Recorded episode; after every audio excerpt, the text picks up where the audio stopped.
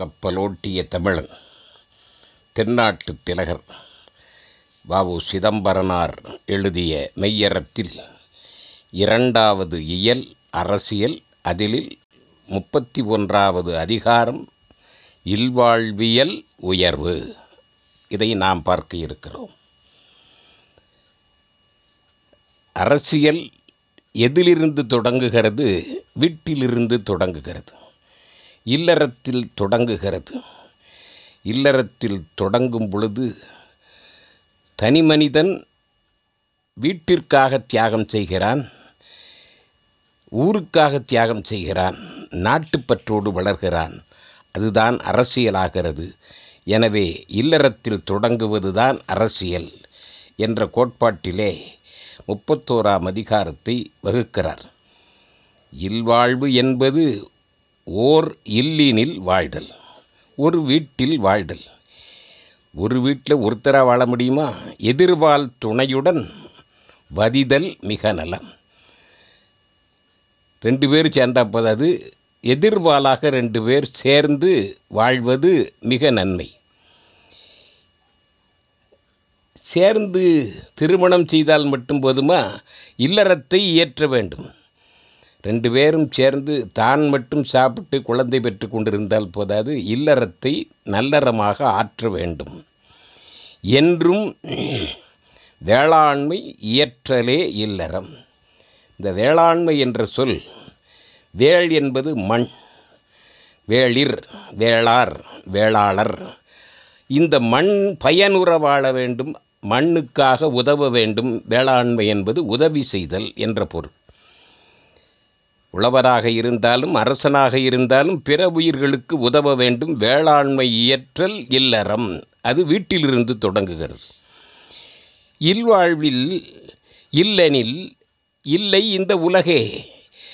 இல்லறம் இல்லாவிட்டால் இந்த உலகே இயங்காது. இந்நிலை எவற்றிலும் நன்னிலை என்ப. மனிதன் வாழக்கூடியதை நான்காக பிரித்தார்கள். கல்வி பருவம் அதுதான் முதல்ல மாணவரியல்ல தொடங்குகிறார். அப்புறம் திருமணம் செய்து அறத்தை இயற்றுவது இல்லற நிலை இல்லத்தை துறந்து துறவர நிலை அது அந்தணர் நிலை. அந்தணர் நிலை என்று கடந்து மெய்யியலை அடையக்கூடிய நான்காவது நிலை. இந்நிலை எவற்றிலும் நன்னிலை. இந்த முதல் நிலை பக்குவப்பட்டு இரண்டாம் நிலைக்கு வரும் பொழுது மற்ற ஏனைய மூன்று நிலைகளை விட மிகச்சிறந்த நிலை இல்லறம் என்பதை சொல்லுகிறார். அந்நிலை பெருக்கே அரசன அறிக இந்த வீட்டில் வாழக்கூடிய தொடக்கம்தான் அரசுக்கு வித்தாக அரசிற்கு அடிப்படையாக அமைகிறது. அரசு நன்றாக இருக்க வேண்டுமென்றால் நாடு நன்றாக இருக்க வேண்டுமென்றால் வீடு நன்றாக இருக்க வேண்டும். ஒவ்வொருவருடைய இல்லங்களிலும் அன்பும் அருளும் பொங்கினால் வீடும் நாடும் நன்றாக இருக்கும். அப்போ அதற்கு மூலதனம் என்ன? அதற்கு ஆதல் அந்த அறத்திற்கு ஆக வேண்டிய பொருள் என்னன்னா அன்பெனும் பொருளே. அந்த வீட்டிலே அன்பு என்பது மூலதனமாக இருக்க வேண்டும். அந்த அன்பு மூலதனமானால் பயன் நன்றாக இருக்கும். அன்பும் அறனும் உடைத்தாயின் இல்வாழ்க்கை பண்பும் பயனும் அது என்பான் மூலநூல் முதல் பாட்டன் திருவள்ளுவர். இந்த அன்பும் அறம் சார்ந்த பொருளும் இருந்தால் என்ன கிடைக்கும்? அறம் முதலிய நான்கும் கிடைக்கும். அறம் பொருள் இன்பம் வீடு கிடைக்கும் முடிவிலே சொல்லுகிறார். இந்த அன்பெனும் பொருள் என்று வரும் பொழுது அன்பை மூலதனம் என்று ஏன் சொல்லுகிறார் என்றால் நாடு சுதந்திரம் அடைவதற்கு நாலு பேர் நாலு வகையான வழியிலே பாடுபட்டார்கள். நாலு பேர்னா ஒரு குறிக்கோளை சொல்லுகிறேன் இங்கே. நாலு பேர்னு நிறைய லட்சக்கணக்கான மக்கள் கோடிக்கணக்கான மக்கள் பாடுபட்டார்கள். காந்தி அன்பு வழியிலே கதர் ஆடையை பயன்படுத்த வேண்டும் என்று ராட்டை சுற்றியே அந்த அறத்தை வளர்த்தார். வெள்ளையனை விரட்ட வேண்டுமென்றால் மூலப்பொருளை கொண்டு போய் நம்மிட்ட வியாபாரம் செய்கிறான்.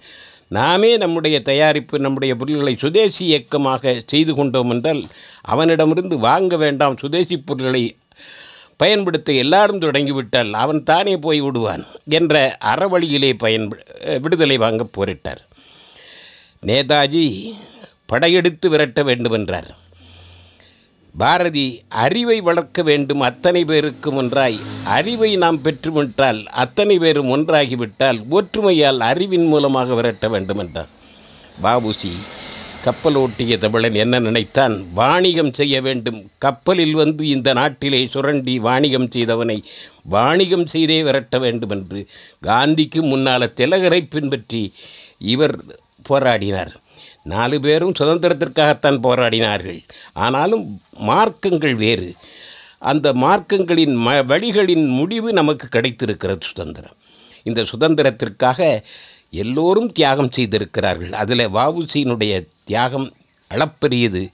அந்த அளப்பரிய தியாகத்தால் தான் இன்று விடுதலை பெற்றிருக்கிறோம். இந்த விடுதலையை பெற்ற விடுதலையை பேணி காக்க வேண்டும் என்பது வீட்டிலிருந்து தொடங்குகிறது. அரசியலிருந்து தொடங்குகிறது.